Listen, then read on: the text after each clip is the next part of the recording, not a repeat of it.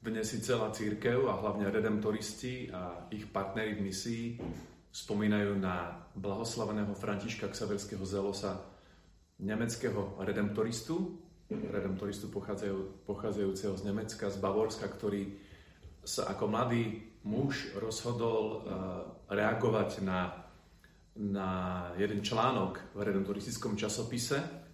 Uh, v časopise sa volal Sion a tam redemptoristi opisovali svoje skúsenosti z misií a vyjadrili potrebu starať sa aj o e, migrantov a emigrantov nemeckých hovoriacich v Spojených štátoch amerických. Pocitil túžbu a, a rozhodol sa vlastne niečo s tým urobiť. Stretol sa s redemptoristami v Nemecku a tí ho tak navigovali e, na Spojené štáty. Odplavil sa do Spojených štátov, bol vyše mesiac na lodi a potom sa dostal do komunity, do komunity neskôr, v ktorej sa stal ako kňaz eh, perfektom študentov, čiže človekom zodpovedným za dorast.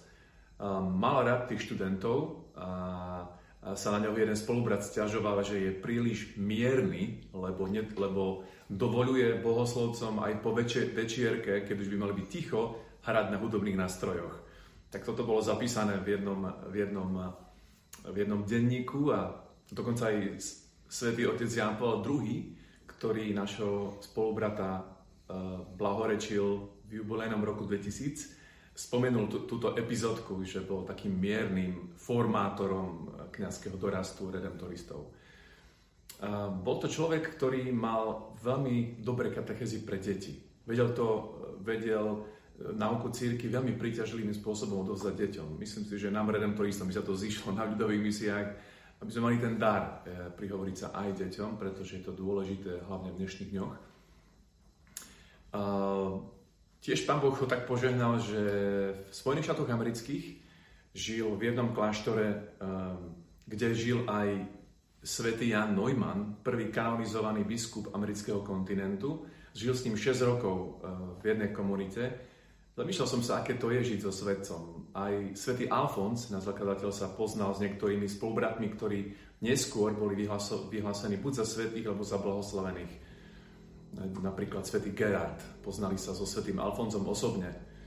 Tak aj e, svätý Jan, sa, Jan Neumann sa poznal osobne e, s potom neskôr vyhláseným za blahoslaveného Františkom Saverským Zelosom. František Saverský Zelos sa vedel prihovoriť jednoduchým ľuďom, ale nebál sa, ak to bolo potrebné, ozvať sa aj na vyššie inštancie. Dozvedel sa, že jeho biskup, biskup diecezy, kde pracoval, napísal Piovi 9. pápežovi a navrhol ho ako, ako za svojho nástupcu do biskupského úradu. Ten hneď reagoval na, na, na, na, na to, keď sa to dozvedel, že napísal, napísal pápežovi Svetý Otec, uchránte ma od tejto tragédie.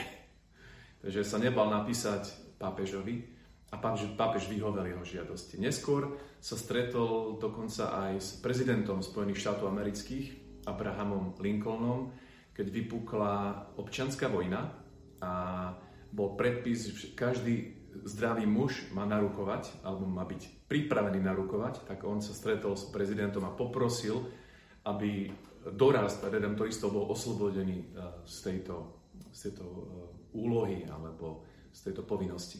A prezident mu vyhovel. Tak aj papež, aj prezident mu vyhoveli. A musel to byť veľmi odvážny mladý muž. A potom posledné tri roky svojho života, keď už nepôsobil ako formátor, bol na ľudových misiách a, a slúžil asi v desiatich krajinách, v desiatich štátoch v Spojených štátoch. E, e, takže prešiel mnohé, mnohé oblasti Spojených štátov. Na svojej spovednici e, v kostole, kde spovedal, mal nadpis Spovedám všetkých.